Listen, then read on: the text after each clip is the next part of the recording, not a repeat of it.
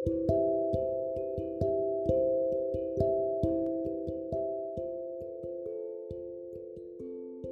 anak-anak, kembali dalam Renungan Anak GKY Mangga Besar. Renungan hari ini berjudul Murid yang Sejati dari Yohanes pasal 8 ayat 31. Ketika Tuhan Yesus berada di bumi, Dia memanggil orang-orang untuk datang dan mengikut Dia kamu mungkin pernah mendengar cerita tentang bagaimana Tuhan Yesus memanggil orang-orang yang berbeda untuk menjadi pengikut atau muridnya. Tuhan Yesus memanggil Petrus, Andreas, Yakobus, dan Yohanes ketika mereka sedang menangkap ikan. Dia memanggil Matius, yang adalah seorang pemukur cukai Tuhan Yesus bahkan memilih Yudas, seorang pria yang akan mengkhianatinya, untuk menjadi muridnya. Dua belas orang adalah pengikut khusus Tuhan Yesus yang melakukan perjalanan bersamanya selama pelayanannya di bumi. Wanita dan anak-anak mengikuti Tuhan Yesus juga sering kali ada kerumunan orang di sekitarnya ke mana pun dia pergi. Tetapi, apakah setiap orang yang mengikuti Yesus benar-benar muridnya yang sejati? Kata murid berarti seorang pelajar atau seseorang yang mengikuti ajaran orang lain. Berikut adalah beberapa hal yang Yesus katakan tentang murid-muridnya yang sejati. Pertama, murid-muridnya haruslah orang-orang yang percaya kepadanya.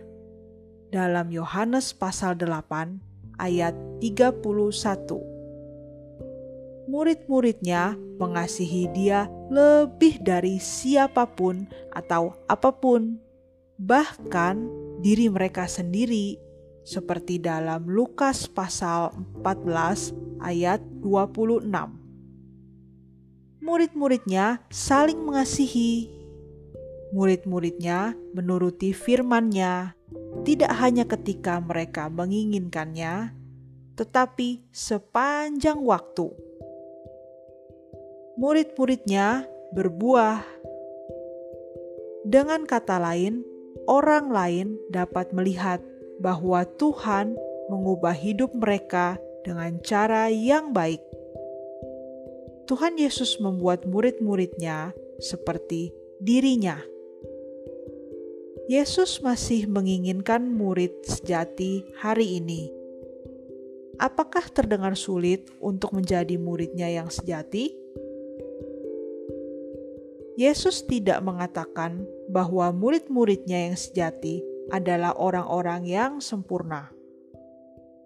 Dia tidak mengatakan bahwa mereka tidak akan pernah gagal dalam kasih dan ketaatan mereka kepadanya.